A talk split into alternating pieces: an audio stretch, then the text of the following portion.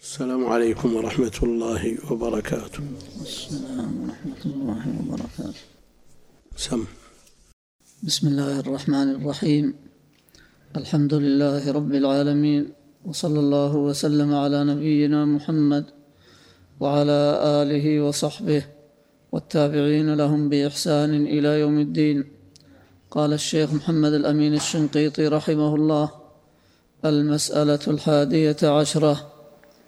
أجمع العلماء على أن صيد الحرم المكي ممنوع وأن قطع شجره ونباته حرام إلا الإذخر لقوله صلى الله عليه وسلم يوم فتح مكة إن هذا البلد حرام لا يعضد شوكه ولا يختلى خلاه ولا ينفر صيده ولا تلتقط لقطته إلا لمعرف.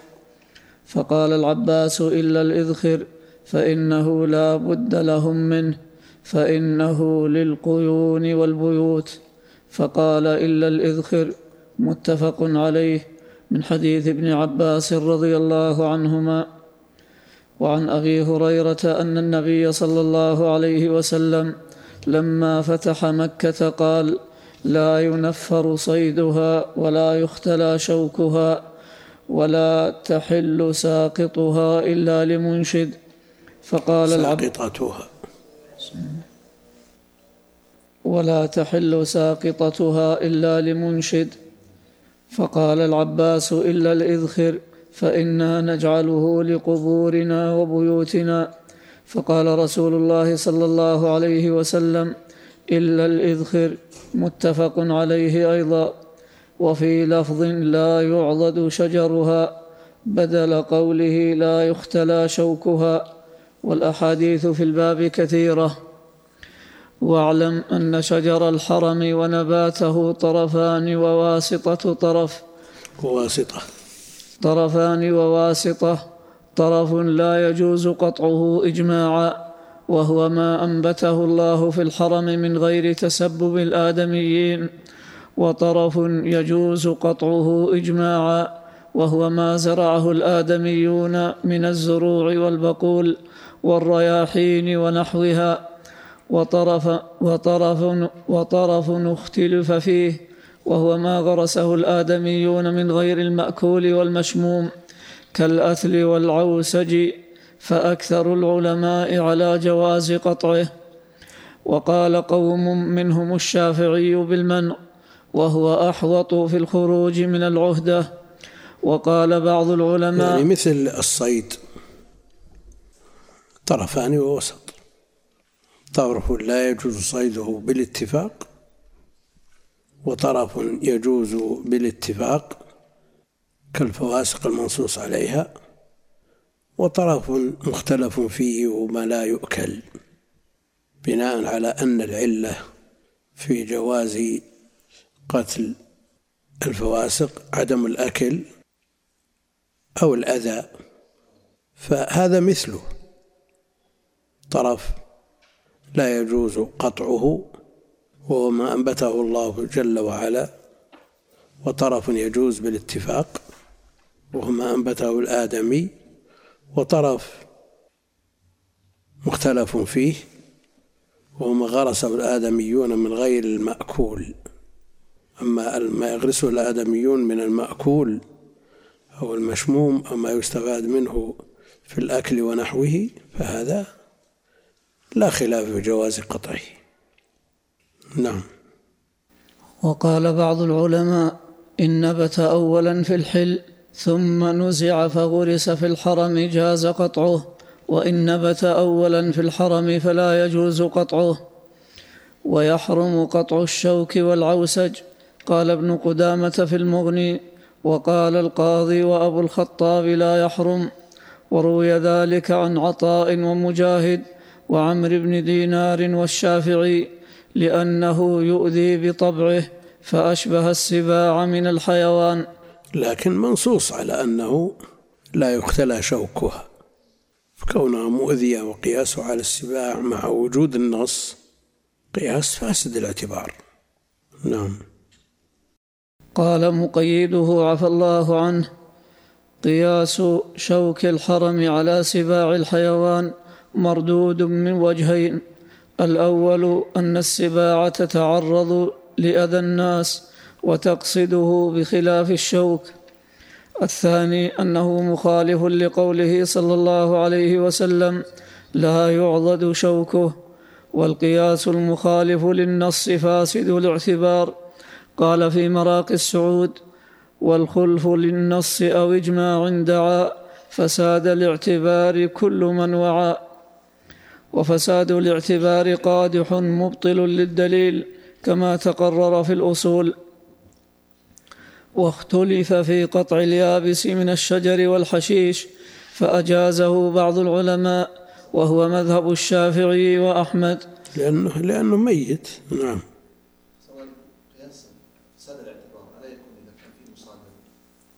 وفيه مصادم فيه مصادم هو الان جعل القياس في تعضيد قوله بالمن لكن لا. لا وقاسوا على على على الفواسق. دليل الجواز. إي نعم. نعم. واختلف في قطع اليابس من الشجر والحشيش فأجازه بعض العلماء وهو مذهب الشافعي وأحمد لأنه كالصيد الميت لا شيء على من قده نصفين وهو ظاهر قوله صلى الله عليه وسلم ولا يختلى خلاه لأن الخلا هو الرطب من النبات فيفهم منه أنه لا بأس بقطع اليابس وقال بعض العلماء لا يجوز قطع اليابس منه واستدلوا له بأن استثناء الإذخر إشارة إلى تحريم اليابس وبأن في بعض طرق حديث آه، الشوك في شوك رطب وشوك يابس. ها؟ شوك رطب؟ ما زالت شجرة حية ها؟ ما زالت شجرة خضراء حية. ما نعرف إنه ما يصير شوك إلا يابس. ها؟ عندكم؟ ما شفناه يا أخي. نعم. وبأن في بعض طرق حديث أبي هريرة ولا يحتش حشيشها والحشيش في اللغة اليابس من العشب ولا شك أن تركه أحوط. واختلف أيضا في جواز ترك البهائم ترعى فيه فمنعه أبو حنيفة وروي نحوه عن مالك وفيه عن أحمد روايتان ومذهب الشافعي جوازه. واحتج من منعه بأن ما حرم إتلافه لم يجز أن يرسل عليه ما يتلفه كالصيد. واحتج من أجازه بأمرين. الأول حديث ابن عباس قال أقبلت راكبا على أتان فوجدت النبي صلى الله عليه وسلم يصلي بالناس بمنى إلى غير جدار فدخلت في الصف. في بعض الروايات يعني إلى غير سترة. نعم. فدخلت في الصف وأرسلت الأتان ترتع متفق عليه ومنا من الحرم. الثاني أن الهدي كان يدخل الحرم بكثرة في زمن النبي صلى الله عليه وسلم وزمن أصحابه ولم ينقل عن أحد الأمر بسد أفواه الهدي عن الأكل من نبات الحرم. وهذا القول أظهر والله تعالى أعلم. وممن قال به عطاء. يعني ألا يمكن أن يستدل بحديث العجماء جبار. العجماء جبار. يعني جرحها وإتلافها على أن ما أكله غير مكلف ما أتلفه غير مكلف أنه يهدر. لكن القاعدة عند أهل العلم أنه إذا كان المباشر غير أهل للتكليف فإن الحكم, الحكم ينتقل للمتسبب. ينتقل للمتسبب. في مسائل اختلف في كثير من مفرداتها. نعم. هم في حديث العجماء جبار حملوا على إذا كان لم يكن معها صاحبه قلنا. وهذا ما ما هو معه صح فتح الباب خلاهم يطلعون لكن إذا كان معها وتركها طبعا على كلامه المرجح. إيه. لا على كلامه ب- باستدلالا بحديث ابن عباس. لكن في الأخير وقال في النهاية.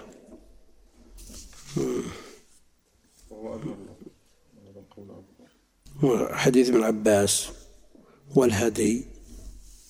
وهذا القول أظهر لما جاء في حديث ابن عباس.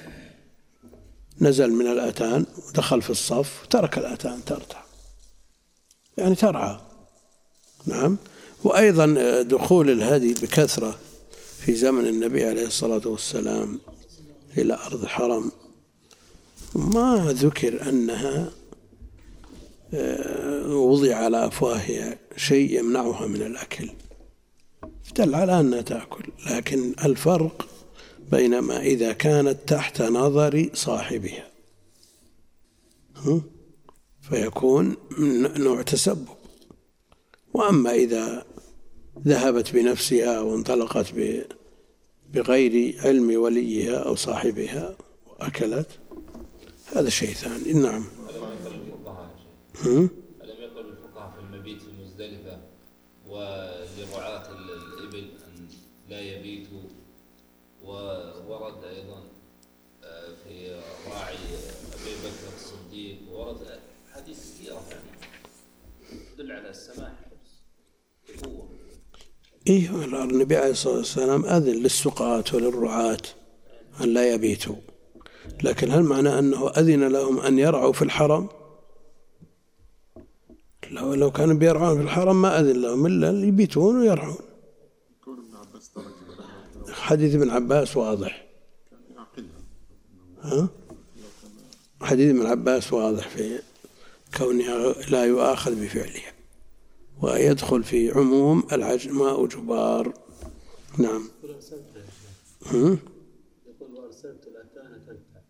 تركها. تركها. نزل عنها يصلي وراحت. يعني أطلقتها. أرسلتها يعني أطلقتها. نعم شو وش يكون الجواب انه تركه خارج الحرم؟ من أي لما ذكر الادله التي قلت لكن هل يؤخذ منه الرأي انها لو كان في ليله كانت اذن داخل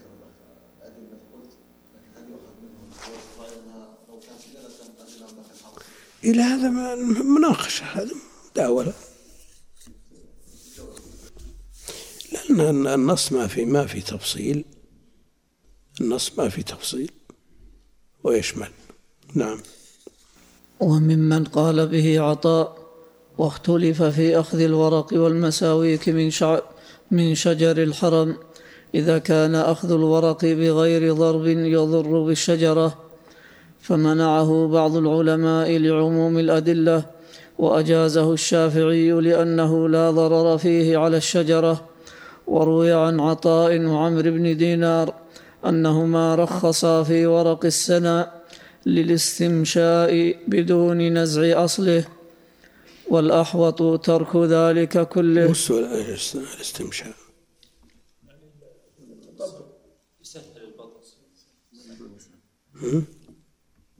السنة مسهل إيه، معروف.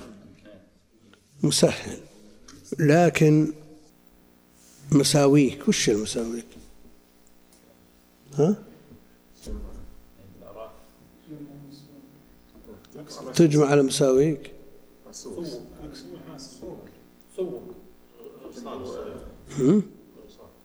شو؟ لا الكلام على الجمع جمع مسواك. سوق كتاب كتب.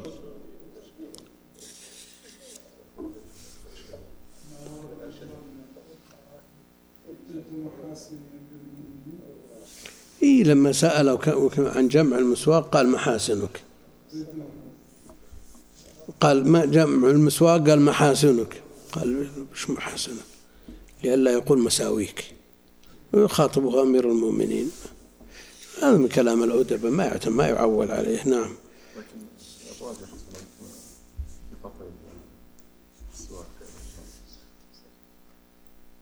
منه من الشجر. من الشجر. نعم. والأحوط ترك ذلك كله.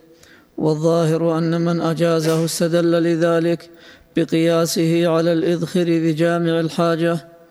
وقال ابن قدامة في المغني ولا بأس بالانتفاع بما انكسر من الأغصان وانقلع من الشجر بغير فعل آدم ولا ما سقط من الورق نص عليه أحمد ولا نعلم فيه خلافا لأن الخبر إنما ورد في القطع وهذا لم يقطع. ونظيره الظفر إذا انكسر. يزال ولا ما يزال؟ يزال. يزيله المحرم. نعم. وهذا لم يقع. ولا هذا لم يقطع لم يقع؟ وهذا لم يقع الخبر إنما ورد في القطع وهذا لم يقع يعني القطع. نعم. لم يقع لم يقطع. نعم. وهذا لم يقطع. لا عندنا وهذا لم يقع يعني القطع إنما ورد في القطع وهذا ما ورد يعني القطع. والمعنى متقارب يعني. فأما إن قطعه آدمي فقال أحمد لم أسمع إذا قطع أنه ينتفع به وقال في الدوحة تقطع من ش من شبهة من شبهه بالصيد. دوحة يعني الشجرة الكبيرة. نعم. وقال في الدوحة تقطع. من شبهه بالصيد لم ينتفع بحطبها. وذلك لأن لأنه إذا قتل الصيد لا يجوز له الانتفاع به. نعم.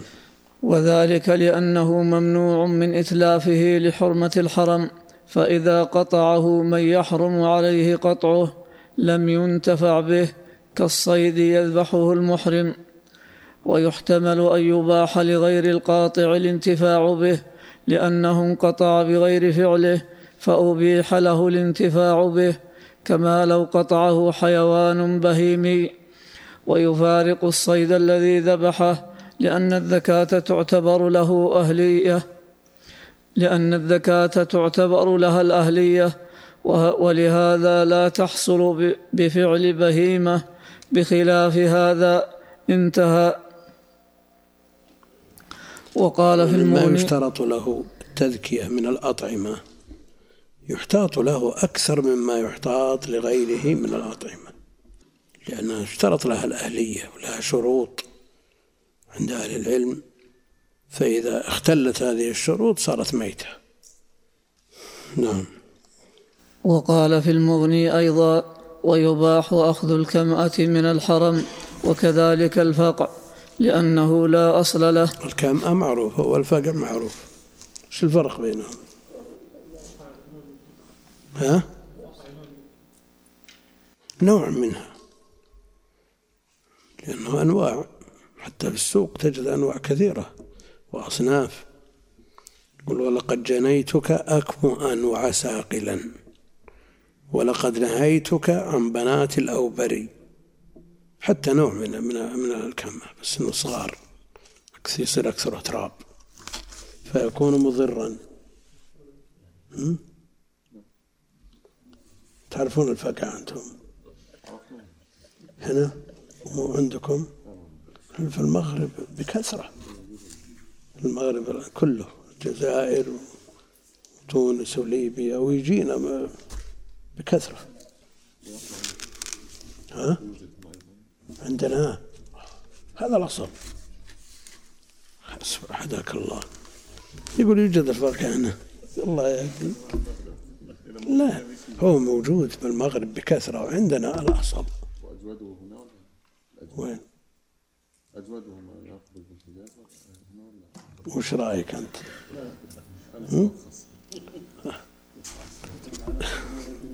ها؟ لا لا لا لا هو يعرف هو يعرف لا ولا ما جرب تطلع يطلع عندنا بأح- بأحجام كبيرة جدا. أنتم عندكم البطاطس أفضل منه. ها؟ نعم. وروى حنبل قال يؤكل من شجر الحرم الضغابيس والعشرق وما سقط من الشجر وما أنبت الناس. واختلف في عشب, في عشب الحرم المكي هل يجوز أخذه لعلف البهائم؟ والأصح المنع لعموم الأدلة. فإذا عرفت هذا فاعلم أن الحلال إذا قتل صيدا في الحرم المكي فجمهور العلماء منهم الأئمة الأربعة وعامة فقهاء الأمصار على أن عليه الجزاء وهو كجزاء المحرم المتقدم. إلا أن أبا حنيفة قال لأن المانع حرم أو إحرام. المانع من الصيد كونه في الحرام أو في الإحرام. نعم. بعضهم يقول ما جاءت النصوص إلا في المحرم في صيد المحرم لكن الصحابة قضوا بذلك. نعم. ها؟ من باب أحرم وأظلم وأتهم. أحرم يعني دخل الحرم أظلم دخل في الظلام. نعم؟ وهكذا. نعم. إلا أن أبا حنيفة قال ليس فيه الصوم لأنه إتلاف محض من غير محرم. وخالف في ذلك داود بن علي الظاهري محتجا بأن الأصل براءة الذمة. ولم يرد في جزاء صيد الحرم نص فيبقى على الأصل الذي هو براءة الذمة وهذا وقوله هذا قوي جدا. يعني نظير ما سيأتي في صيد حرم المدينة. نعم. واحتج الجمهور بأن الصحابة رضي الله عنهم قضوا في حمام الحرم المكي بشاة شاه روي ذلك عن عمر وعثمان وعلي وابن عمر وابن في عباس. حمام الحرم المكي؟ بشاة شاه ولا مكررة هم؟ لكل حمامة شاه مقابلة. مقابلة لو ذكر حمامتين يذكر شاتين. غسل يديه ثلاثا ثلاثة. نعم؟ وفي تكرار هنا في ال- يعني في كل واحدة شاة لا راح ما يجي هنا ملك الملوك. شاء شاء. نعم نعم. واضح واضح. روي ذلك عن عمر وعثمان وعلي وابن عمر وابن عباس ولم ينقل عن غيرهم خلافهم فيكون اجماعا سكوتيا. واستدلوا أيضا بقياسه على صيد الحرم بجامع أن الكل صيد ممنوع لحق الله تعالى. المحرم على صيد المحرم. صيد المحرم. استدلوا بقياسه على صيد المحرم. لأن صيد الحرم هو المقيس نعم. واستدلوا أيضا بقياسه على صيد المحرم. بجامع أن الكل صيد ممنوع لحق الله تعالى. وهذا الذي ذكرنا عن جمهور عن جمهور العلماء. من أن كل ما يضمنه المحرم يضمنه من في الحرم يستثنى منه شيئان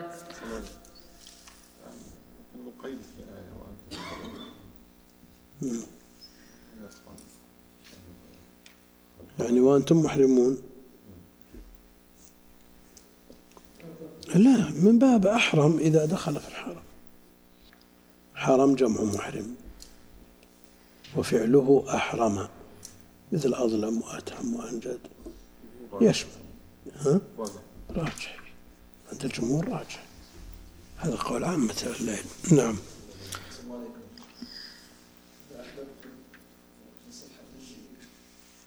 كلام الموفق ينتهي في السطر الثالث فوق. إنه قال وينتهي إلى كلمة الناس. الثالث في عشر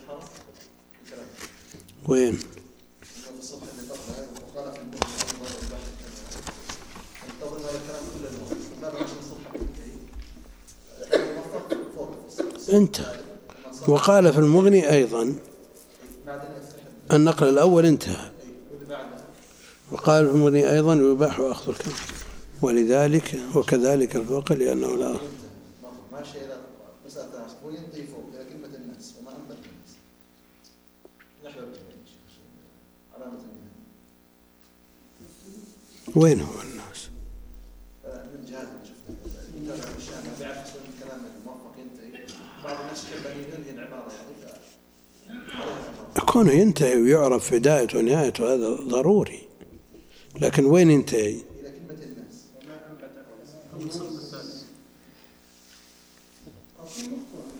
واختلف. هذا مو بتبعه. إيه، كلام مستأنف هذا. نعم. يستثنى منه شيئان. الأول منهما القمل فإنه مختلف في قتله في الإحرام. وهو مباح في الحرم بلا خلاف. والثاني بلا خلاف. عندنا خطأ. نعم. لأن كعب بن عجرة وهو محرم يتساقط القمل من رأسه على النار وما قيل له شيء. إنما إنما أمر بالفدية من أجل حلق الشعر شعر الرأس. نعم. والثاني الصيد المائي مباح في الإحرام بلا خلاف واختلف في اصطياده من آبار الحرم وعيونه وكرهه جابر بن عبد الله لعموم قوله عليه الصلاة والسلام لا ينفر صيدها فثبتت حرمة الصيد لحرمة المكان. وظاهر النص شمول كل صيد ولأن صيد غ... ولأنه صيد غير مؤذن فأشبه الظباء وأجازه بعض العلماء. يعني ليس من الفواسق فيباح.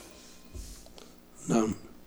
وأجازه بعض العلماء محتجا بأن الإحرام لم يحرم فكذلك الحرم. وعن الإمام أحمد وعن الإمام أحمد روايتان روايتان في ذلك بالمنع والجواز. إيه. شو؟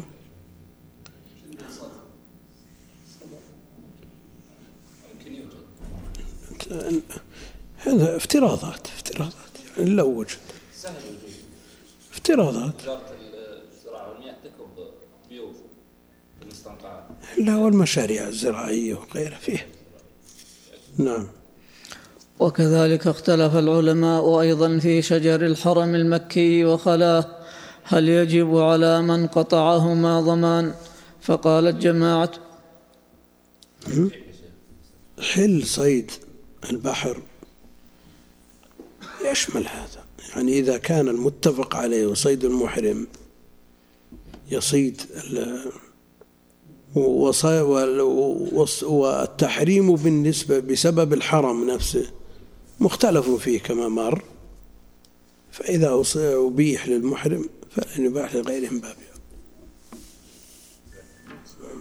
ما دمتم حرمة صيد البحر لو قلنا صيد البحر. الحرم بمعنى أي دخلتم في الحرم صار نفس الشيء صيد البحر الذي بالحرم صيد الماء الذي حلال ما يجوز ولا ما يجوز لأن القيد الأول وأنتم حرم لما حملنا الحلال إذا حضر الصيد في الحرم إنما يجوز لأنه دخل في فكذلك تستحضر أن ما تقدم من الكلام من أن التحريم للإحرام أشد من الحرام.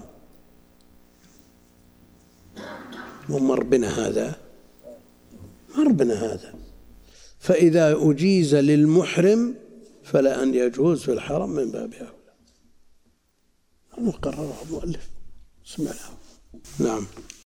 فقالت جماعة من أهل العلم منهم مالك وأبو ثور وداود لا ضمان في شجره ونباته وقال ابن المنذر لا أجد دليلا أوجب به في شجر الحرم فرضا من كتاب ولا سنة ولا إجماع وأقول كما قال مالك نستغفر الله تعالى والذين قالوا بضمانه منهم الشافعي وأحمد وأبو حنيفة إلا أن أبا حنيفة قال يضمن كله بالقيمة وقال الشافعي وأحمد يضمن الشجرة الكبيرة ببقرة والصغيرة بشاه والخلا بقيمته والغصن بما نقص فإن نبت ما قطع منه فقال بعضهم يسقط الضمان وقال بعضهم بعدم سقوطه. واستدل من قال في الدوحة بقرة وفي الشجرة الجزلة شاه بآثار رويت في ذلك عن بعض الصحابة كعمر وابن عباس. والدوحة هي الشجرة الكبيرة والجزلة الصغيرة. المسألة الثانية عشرة. حرم المدينة اعلم أكيد واصل يعني شيء صح؟ يعني الحج مفقود يعني في المطبوع ها يقول الحج مفقود في المطبوع عند المدة يعني ما له واسطة يعني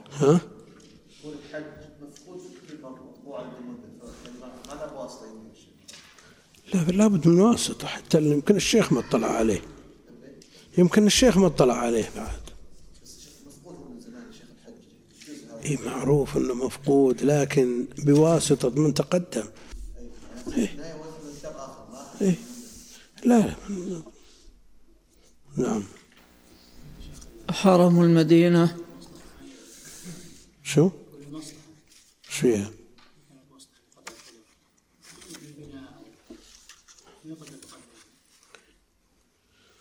إذا كان مصلحة عامة فلا إشكال بعض الناس قد يحتاج للمصلحة الخاصة يبي يبني يحتاج إلى قطع هذه الشجرة فما دام جوز الإذخر من أجل المصلحة وهي أقل من هذه المصلحة فالقياس يقتضي أنه يجوز. نعم. اعلم أن جماهير العلماء على أن المدينة حرم أيضا لا ينفر صيدها ولا يختلى خلاها. وخالف أبو حنيفة الجمهور فقال إن حرم المدينة ليس بحرم على الحقيقة ولا تثبت له أحكام الحرم من تحريم قتل الصيد وقطع الشجر. والأحاديث الصحيحة الصريحة ترد هذا القول وتقضي بأن ما بين لابتي المدينة حرم لا ينفر صيده ولا يختلى من خلاه الشرق إلى الغرب ما بين اللابتين حرم ومن الشمال إلى الجنوب ما بين عير إلى ثور. نعم. ولا يختلى خلاه إلا لعلف. فمن ذلك حديث عبد الله بن زيد بن عاصم أن رسول الله صلى الله عليه وسلم قال إن إبراهيم حرم مكة وإني حرمت المدينة كما حرم إبراهيم مكة. الحديث متفق عليه. وعن أبي هريرة رضي الله عنه قال حرم رسول الله صلى الله عليه وسلم ما بين لابتي المدينة وجعل اثني عشر ميلا حول المدينة حمى متفق عليه أيضا. وكان أبو هريرة يقول لو رأيت الظباء ترتع في المدينة ما ذعرتها وعن أبي هريرة أيضا في المدينة قال سمعت رسول الله صلى الله عليه وسلم. يحرم شجرها أن يخبط أو يعضد. رواه الإمام أحمد.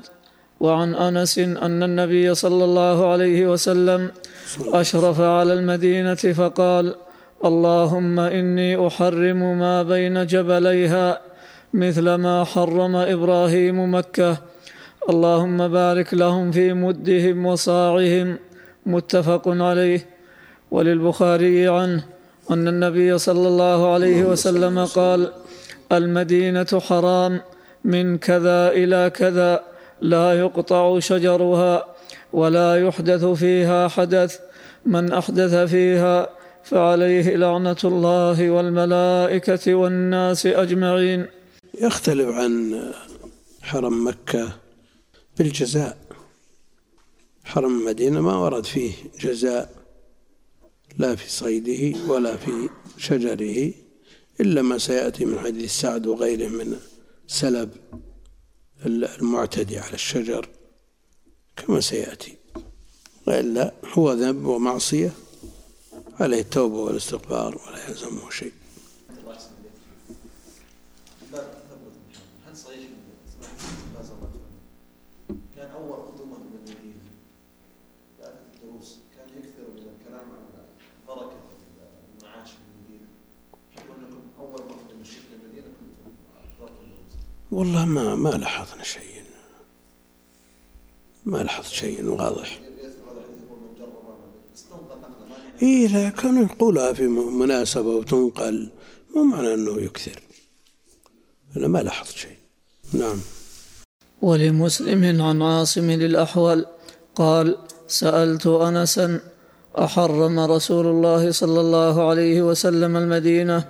فقال نعم هي حرام. لا يختلى خلاها الحديث. وعن أبي سعيد الشيخ رحمة الله عليه ارتاح بالمدينة راحة شديدة.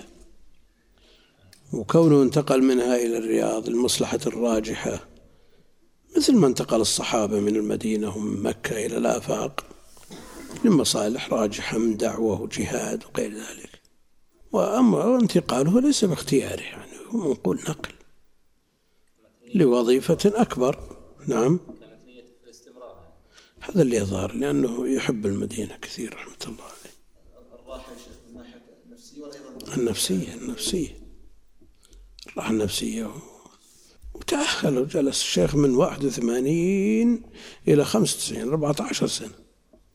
رحمه الله. نعم.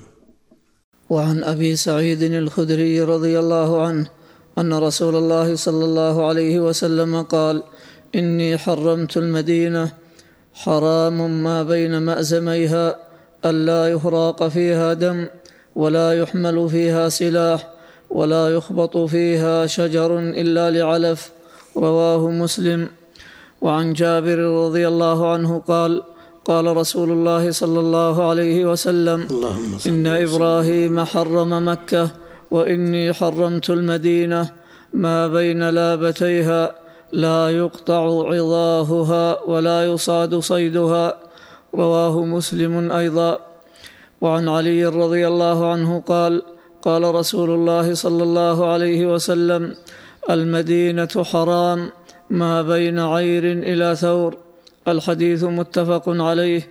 وعن علي رضي الله عنه عن النبي صلى الله عليه وسلم في المدينة لا يختلى خلاها ولا ينفر صيدها ولا تلتقط لقطتها إلا لمن أشاد بها ولا يصح لرجل أن يحمل فيها السلاح لقتال. عندنا ولا يصلح. ولا يصح. ولا يصح لرجل. عندنا يصلح. يصلح. يصلح. والجواب بلا يصلح. قال بعضهم أنه يفيد التحريم. يفيد التحريم. استدلا بقوله عليه الصلاة والسلام إن هذه الصلاة لا يصلح فيها كلام الناس. نعم. ولا يصح أن تقطع فيها شجرة إلا أي مثله يصلح. ولا يصلح أي بإمكان الرجوع إلى أن تقطع. فيها شجرة إلا أن يعلف رجل بعيرة. رواه أبو داود بإسناد صحيح ورواه الإمام أحمد. ها؟ يصلح.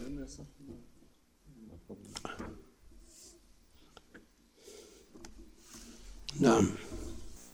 وعن سعد بن أبي وقاص رضي الله عنه قال قال رسول الله صلى الله عليه وسلم صلى الله عليه وسلم. إني أحرم ما بين لابتي المدينة أن يقطع عظاهها أو يقتل صيدها. وقال المدينة خير لهم لو كانوا يعلمون. لا يخرج عنها أحد رغبة إلا أبدل الله فيها من هو خير منه. ولا يثبت أحد على لأوائها وجهدها إلا كنت له شهيدا أو شفيعا يوم القيامة. رواه مسلم. وعن رافع بن خديج رضي الله عنه قال قال رسول الله صلى الله عليه وسلم إن إبراهيم حرم مكة وإني أحرم ما بين لابتيها. رواه مسلم أيضا. وعن س... من خرج من المدينة لطلب على كل حال من خرج من غير عذر شيء ومن خرج لمصلحة راجحة هذا معذور. الصحابة خرجوا منها. خرج للدعوة وهو في مقابلة من صبر على لأوائها وجهلها هذا أفضل لا شك أنه أفضل لكن لا يمنع. يعني أقصد يدخل في الحديث رغبة عنها ما هو برغبة. لو لو تساوت مع غيرها ما خرج. نعم. وعن سهل بن حنيف رضي في الله واحد سكن المدينة يمكن أربعين سنة ثم انتقل عنها إلى بلده الأصلي. فلاحظ أنهم يأكلون بكثرة يعني أكثر مما كان في المدينة. يعني بدل ما من يأكل نصف رغيف صار يأكل كامل مع الفطور. واحد ويشيع بعض أولاده أن أن البلد الثاني أمرى وأهنى والطعام فيه لا يضر ولو كثر وما أدري إيش. ثم نبهوا إلى أن البركة في المدينة بحيث يكون نصف الرغيف يعادل الكامل في غيرها أو أكثر. هذا شيء غفلوا عنه. بلا شك. نعم. وعن سهل بن حنيف رضي الله عنه قال أهوى رسول الله صلى الله عليه وسلم صلى بيده إلى المدينة فقال إنها حرم آمن. رواه مسلم في صحيحه تقديم أيضا. وتأخير حرام إنها آمن. تقديم وتأخير نعم. وعن عبد الرحمن بن أبي سعيد الخدري عن أبيه أبي سعيد رضي الله عنهما أنه سمع النبي صلى الله عليه وسلم يقول إني حرمت ما بين لابتي المدينة كما حرم إبراهيم مكة. قال وكان أبو سعيد الخدري يجد في احد في يد أحدنا الطير فيأخذه فيفكه من يده ثم يرسله. رواه مسلم في صحيحه أيضا. وعن عبد الله بن عبادة الزرقي أنه كان يصيد العصافير في بئر ايهاب وكانت لهم.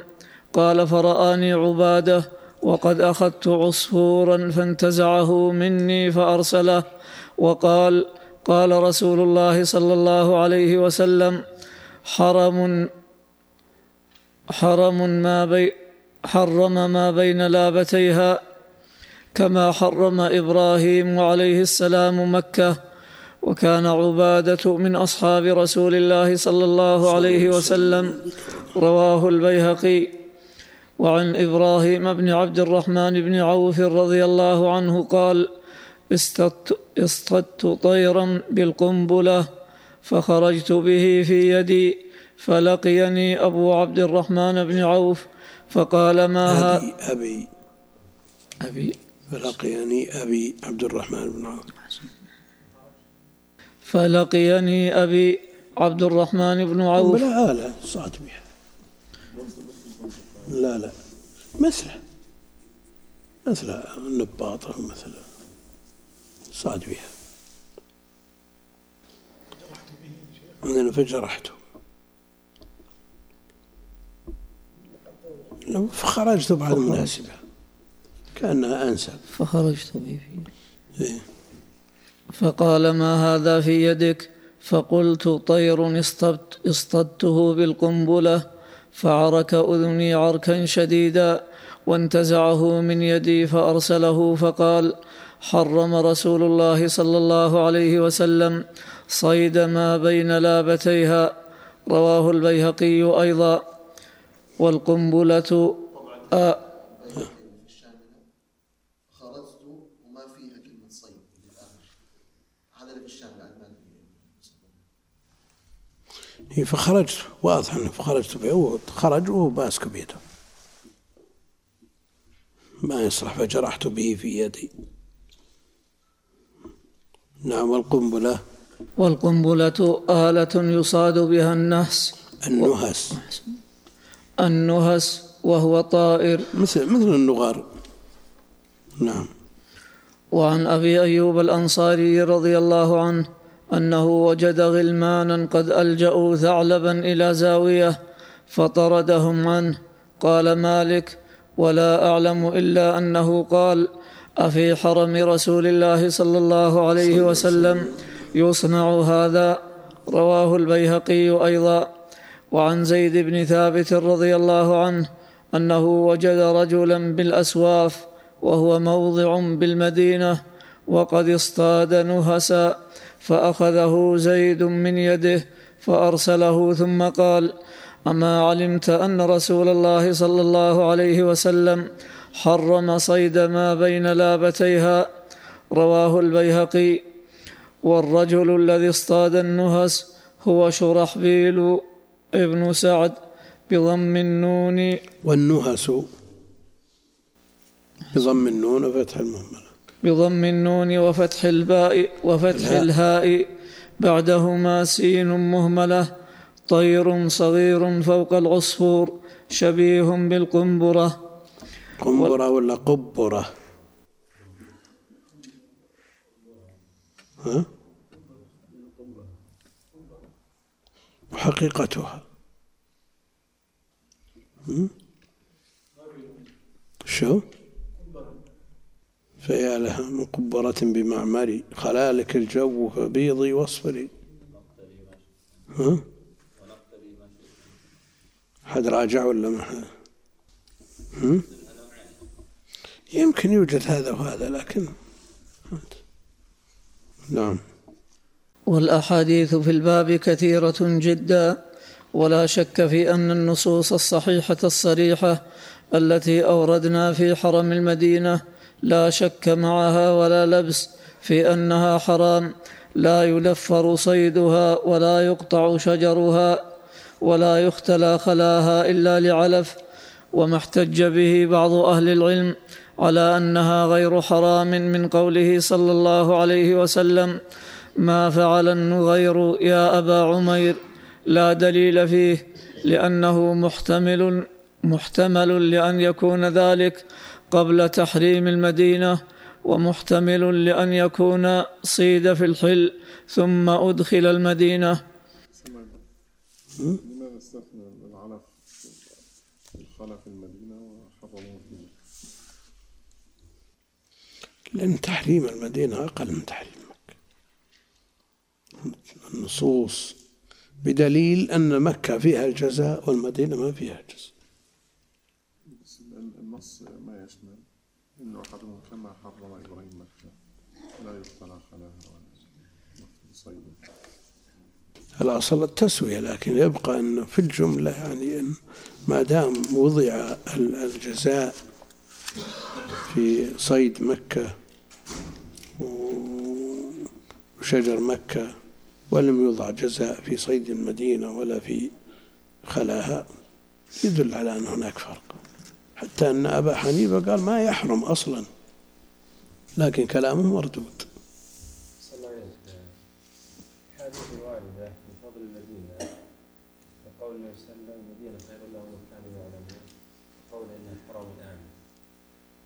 هل هو خاص بالحرم ولا ما أطلق عليه اسم المدينة؟ خير لهم لو كانوا يعلمون. المدينة.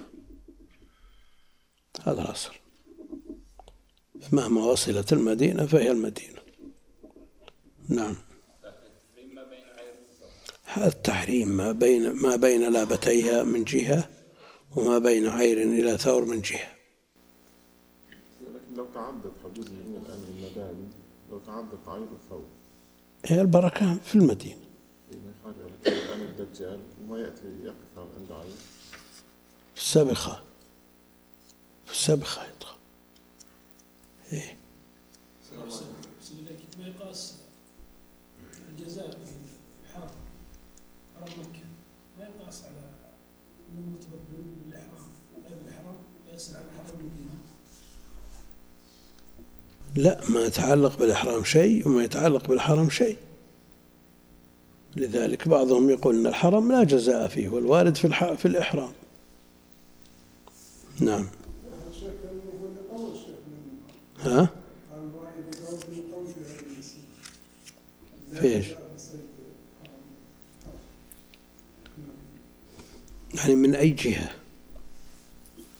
يعني ال- ال- النصوص الأصل فيها تبي تقول بقول داود والأصل براءة الذمة هذا شيء ثاني.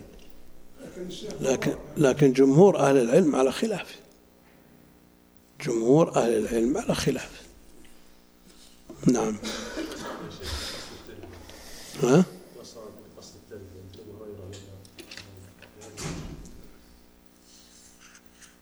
إيه بس الإلزام بغير لازم بدليل شرعي. ما يجوز. أصل براءة الذمة. نعم.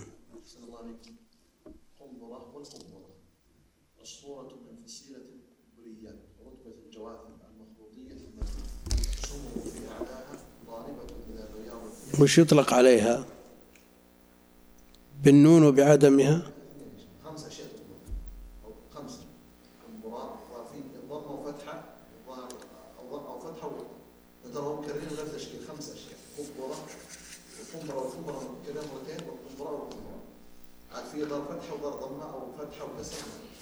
في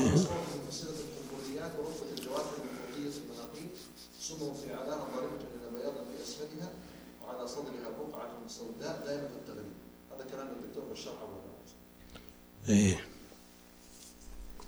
شرح على السير قنبرة هي موجودة في كتب الحيوان عند الدميري وغيره مفصلة.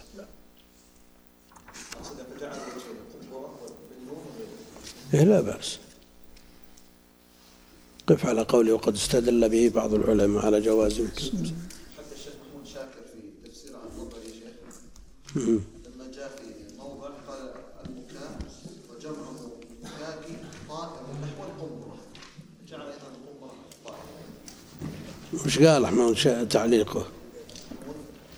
إيه يقول المكاء ضمن كلمة في مكاء جمع مكاكي طائر نحو القنبرة إلا أن في جناحيه برقة قال المكاء الصفير. المكاء الصفير. ومنه قيل كذا لصفيرها. والشيء لا ومنه قيل للاستمكوى لصفيرها. تكمل كلام الشيخ أحمد. محمود إلا المكاء ضمن تشديد الكاف جمع مكاء طائر نحو القنبرة إلا أن في بلغة سمي بذلك لأنه يجمع يديه ثم يصفر فيهما صفيرا حسنا و- وانتهى النقل عنه. ها؟ إي كلام أنا أنا جاريه قبل تولد.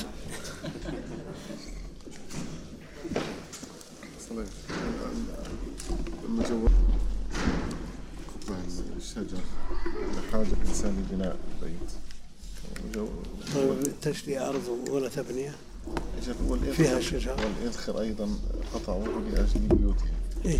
طيب قطع المسواك ما هو لأجل لحاجة الإنسان وإقامة السنة. استجد في مكان ثاني. وين يطلع؟ خارج الحرم. يطلع يروح الجيزان يجيب مساويت إيش دعوة؟ أحسن الله عليك شيخ لقطة الحرم إذا كانت آه، الطعام يفسد يفسد يفسد. ولا. لقيت أحد يأكله؟ موجود في ال- في حدود الحرم ما تلتقطه أنت. تعطيه أحد. أعطي أحد يا- آخر يأكله. ياكل رجل مش تخليه خراب.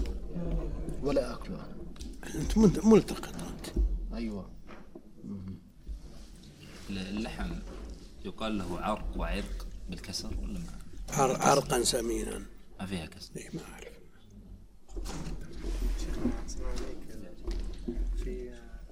زكاة الذهب عندنا شيخنا في بلادنا يعني عيار مختلفة عيار 18 عيار لا المتوسط 21 ها؟ يعني ما يختلف شيخنا حسب المكان. مكان لا إذا ش- شهرة العيار في هذا المكان تجعله هو المعتمد.